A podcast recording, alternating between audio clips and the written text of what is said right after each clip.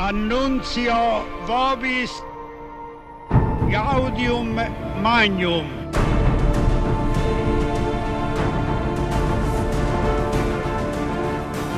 Habemus papam albinum sancte romane ecclesie cardinalem Luciani. Da un colpo di fionda al soglio di Pietro. Vi racconto Papa Luciani, il santo dell'umiltà. Sono Andrea Tornielli e questo è un podcast di Radio Vaticana. È commovente riascoltare la sua voce. Papa Luciani viene proclamato beato ed è possibile ascoltare una sua omelia, un'omelia a braccio di 11 minuti, tenuta più di mezzo secolo fa, perché era il 29 giugno 1968, nella chiesa parrocchiale di Santa Maria di Piave, diocesi di Vittorio Veneto, la diocesi di cui Luciani era divenuto vescovo alla fine del 1958 e nella quale resterà dieci anni prima di essere nominato patriarca di Venezia. Il vescovo Luciani quel giorno ordinava prete Don Giuseppe Nadal e in quest'omelia traccia un identikit del buon prete, un prete che serve gli altri e che si disfa per la sua gente. C'è un passaggio in cui si parla anche del celibato sacerdotale con ragioni e motivazioni molto pratiche e molto concrete. Sono parole molto belle che arrivano al cuore in un passaggio Luciani ricorda sua mamma, Bortola Tancon, e il ruolo che questa donna aveva avuto con la sua fede forte e con la sua testimonianza di vita e come la sua testimonianza aveva fatto sì che il piccolo Albino decidesse di farsi sacerdote. 54 anni dopo, quel ritratto del buon prete è ancora attualissimo. Nell'omelia emerge anche l'umiltà di Luciani, che mentre parla della necessità che i preti si comportino secondo ciò che predicano, riconosce che non è sempre così, parlando di sé. Sono parole che vanno dritte al cuore, parole di un santo.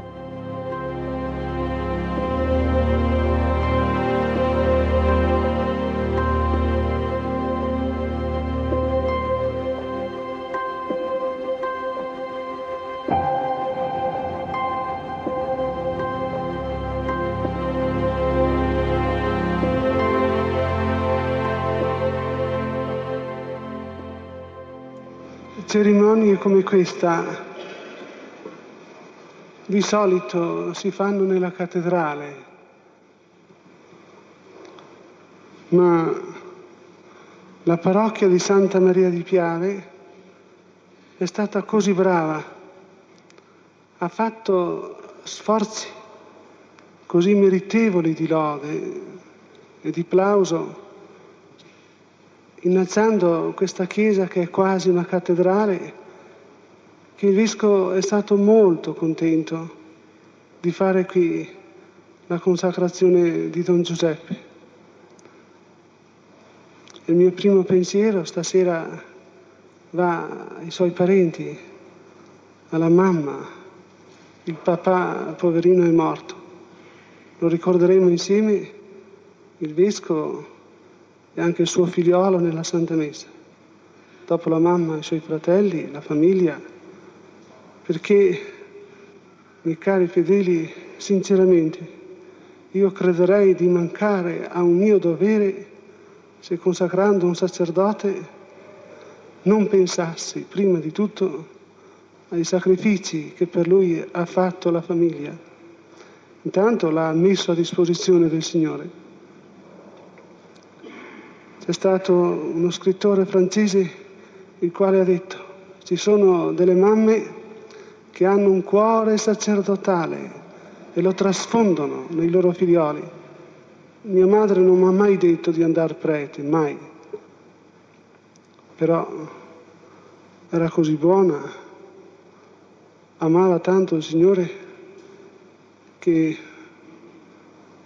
al suo contatto io spontaneamente ho preso questa strada.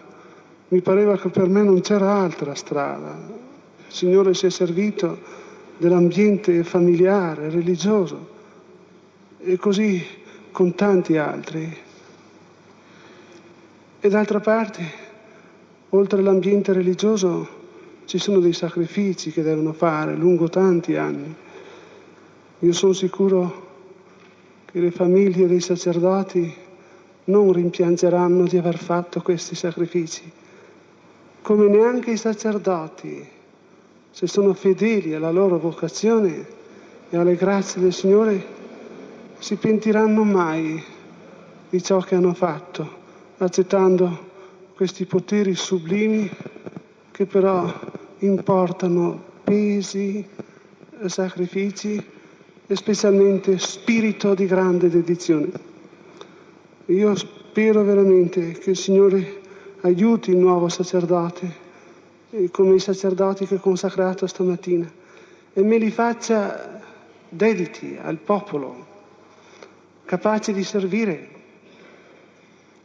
Voi sentite che si dice ministri di Dio. Ministri vuol dire servi, servi di Dio e servi del popolo.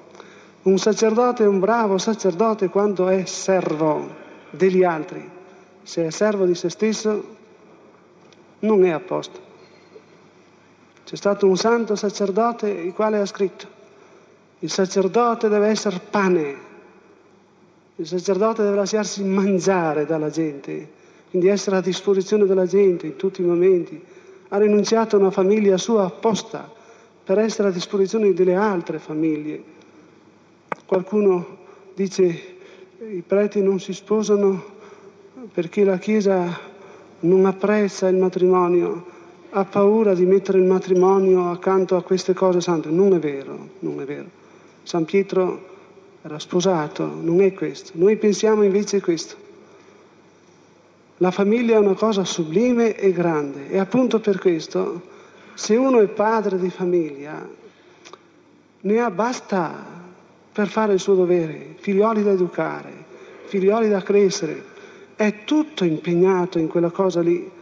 È troppo grande la famiglia perché uno possa essere con una famiglia e poter fare incarichi così grandi come il sacerdozio, o una cosa o l'altra. Quindi, ripeto, il sacerdote sia servo di tutti.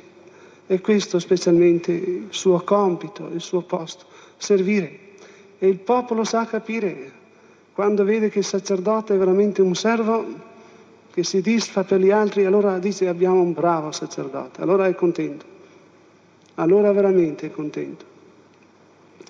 Voi avete seguito il rito, è già stato detto tutto, qualcuno avrà detto ma mi pare che ci sono delle bugie in questo rito, il vescovo ha detto sentiamo anche il popolo, io non lo faccio sacerdote senza sentire il popolo, invece è stato un minuto, ma perché la cerimonia così, guardate che prima di promuoverlo agli ordini, io ho fatto tanti esami. Quando ho ricevuto la tonsura è stato fatto un esame, ho sentito tutti i professori del seminario, ho sentito il parroco che ha dovuto scrivere cosa pensa la gente di lui, abbiamo preso atto, discusso con tutti i professori poi, quando è stato ordinato su diacono, hanno fatto le pubblicazioni in parrocchia. Il parroco deve aver letto. Viene ordinato su diacono Don Giuseppe. Se qualcuno ha qualche cosa da dire, lo dica. E così per il diaconato, e così per il presbiterato. Oggi io mi sono accontentato di un istante, ho dato un'occhiata, nessuno è venuto fuori a deporre contro, però gli esami li abbiamo fatti. Veramente il vescovo non può imporre la sua mano sopra una testa per tutta la vita se non si sono fatti degli esami, se la gente, il popolo che lo conosce ha detto ci pare di sì, ci pare un buon figliolo, è una cosa troppo impegnativa. E avete sentito anche tante altre belle parole e preghiere che io ho letto a voce alta. A un certo punto ho detto, prego, prego te, oh Signore, questo sacerdote leggerà la Bibbia. Bene, bisogna che quello che ha letto lo creda dopo non basta. Bisogna che quello che crede lo predichi alla gente, non basta. Bisogna che quello che ha predicato alla gente lo faccia lui prima. Leggere la Bibbia perché il sacerdote è soprattutto uno che porta la parola di Dio al popolo. San Paolo, di cui oggi pure ricorre la festa, l'anniversario del martirio, era come sacerdote un innamorato della parola di Dio. Diceva guai a me se io non predico, io devo predicare. E poi a un certo punto dice ai Tessalonicesi, bisogna che la parola di Dio corra attraverso tutto il mondo e venga clarificato, chiarificata, esaltata. E dopo dice, io ho questa vocazione, più che a battezzare, il Signore mi ha mandato a predicare e predicava continuamente e non si stancava mai. Di notte, di giorno, una sera hanno cominciato la messa e lui andava avanti con la predica e c'era un bambino, si è addormentato sulla finestra, era al terzo piano e è cascato a terra, povero Euticchio. E sono andato a prenderlo su, San Paolo ha detto niente paura, ha fatto un miracolo, lo ha restituito e poi ha ripreso la predica e ha continuato fino oltre mezzanotte. Un, io non dico che predichi così, non, non si può oggi, però la prima missione è il predicare, portare la parola di Dio. Eh, miei cari fedeli, una parola che prima possibilmente deve essere vissuta. Io non posso dire a voi altri siate buoni se prima non sono io buono. E se sapeste alle volte che rossore anche per il vescovo presentarsi davanti alla gente e dire siate buoni, siate più buoni, e io forse non ho fatto abbastanza, io neanch'io sono buono abbastanza, sarebbe bellissimo che io prima di predicare agli altri avessi fatto tutto quello che dico agli altri. Non sempre è possibile.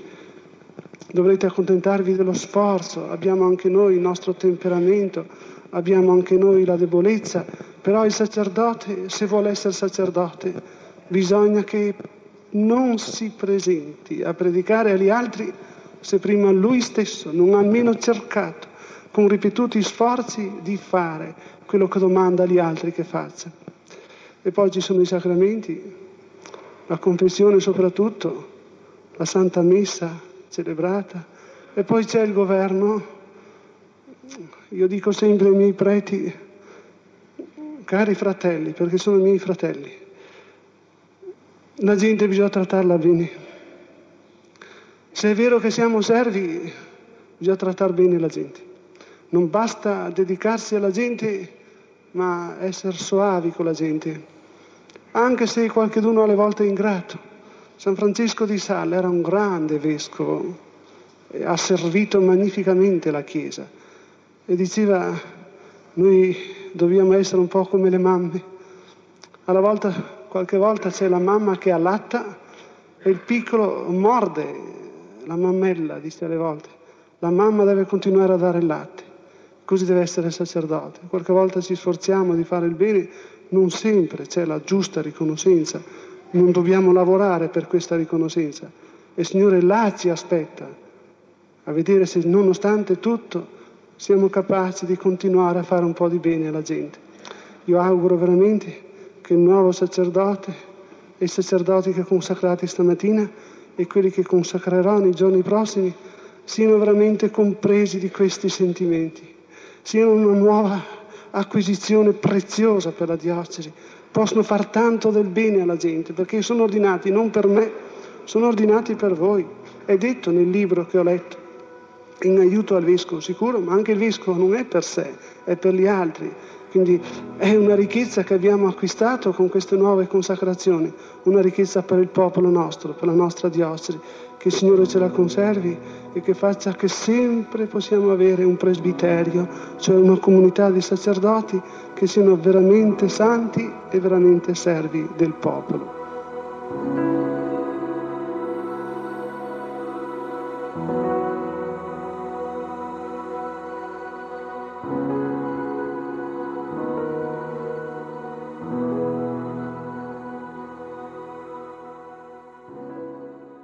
Don Giuseppe, è un'emozione riascoltare la voce del vescovo Luciani di quel 29 giugno 1968. Che cosa ricorda di quel giorno e che cosa prova nel riascoltare quell'omelia?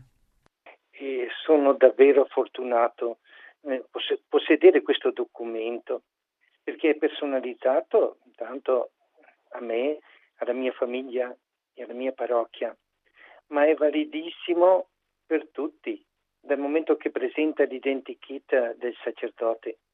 È prezioso perché si sente la sua voce chiara, come fosse qui ora, e si sente tutta la sua convinzione su quello che dice, perché parla con tanto amore e con tanto calore. In tante circostanze della mia vita l'ho ascoltata, l'ascolto molto spesso e su di essa anche cerco di fare una verifica, faccio un, un po' l'esame di coscienza su come dovrei essere, dal momento che lui in quella omelia ha tracciato davvero delle linee forti per il sacerdote.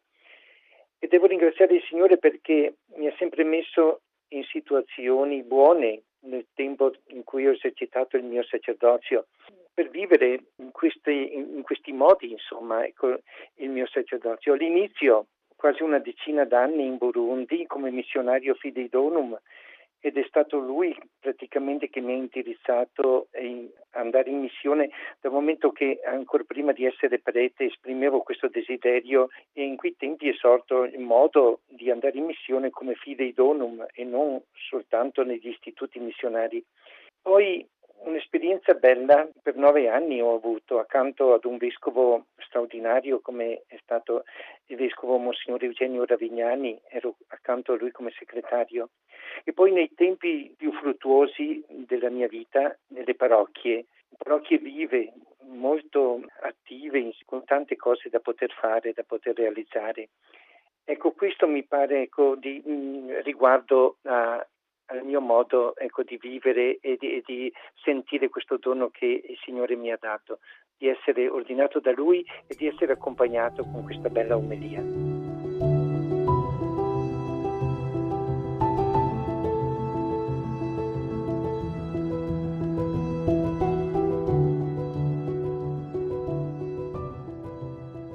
L'omelia contiene un identikit del sacerdote. Che cosa dicono quelle parole alla Chiesa di oggi? Vescovo Albino Luciani in quel tempo. È vero che eh, si può essere contenti di essere preti se ci si dedica completamente alla gente, come dice lui, se ci si lascia mangiare come essere pane da mangiare.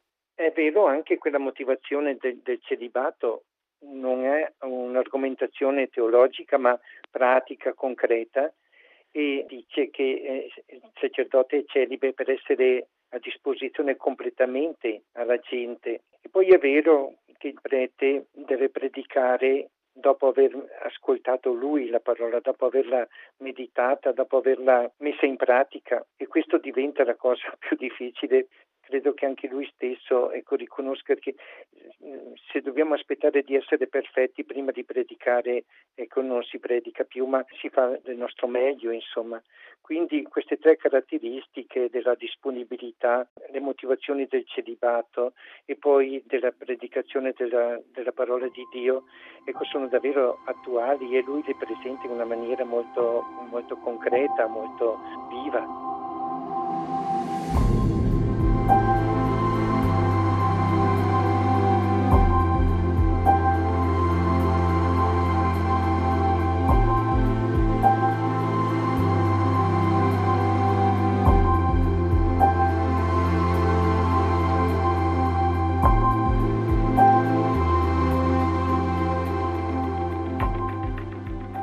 Papa Luciani, da un colpo di fionda al soglio di Pietro. Un podcast di Radio Vaticana, scritto e realizzato da Andrea Tornielli, Adriano Vitali, Patrizio Ciprari.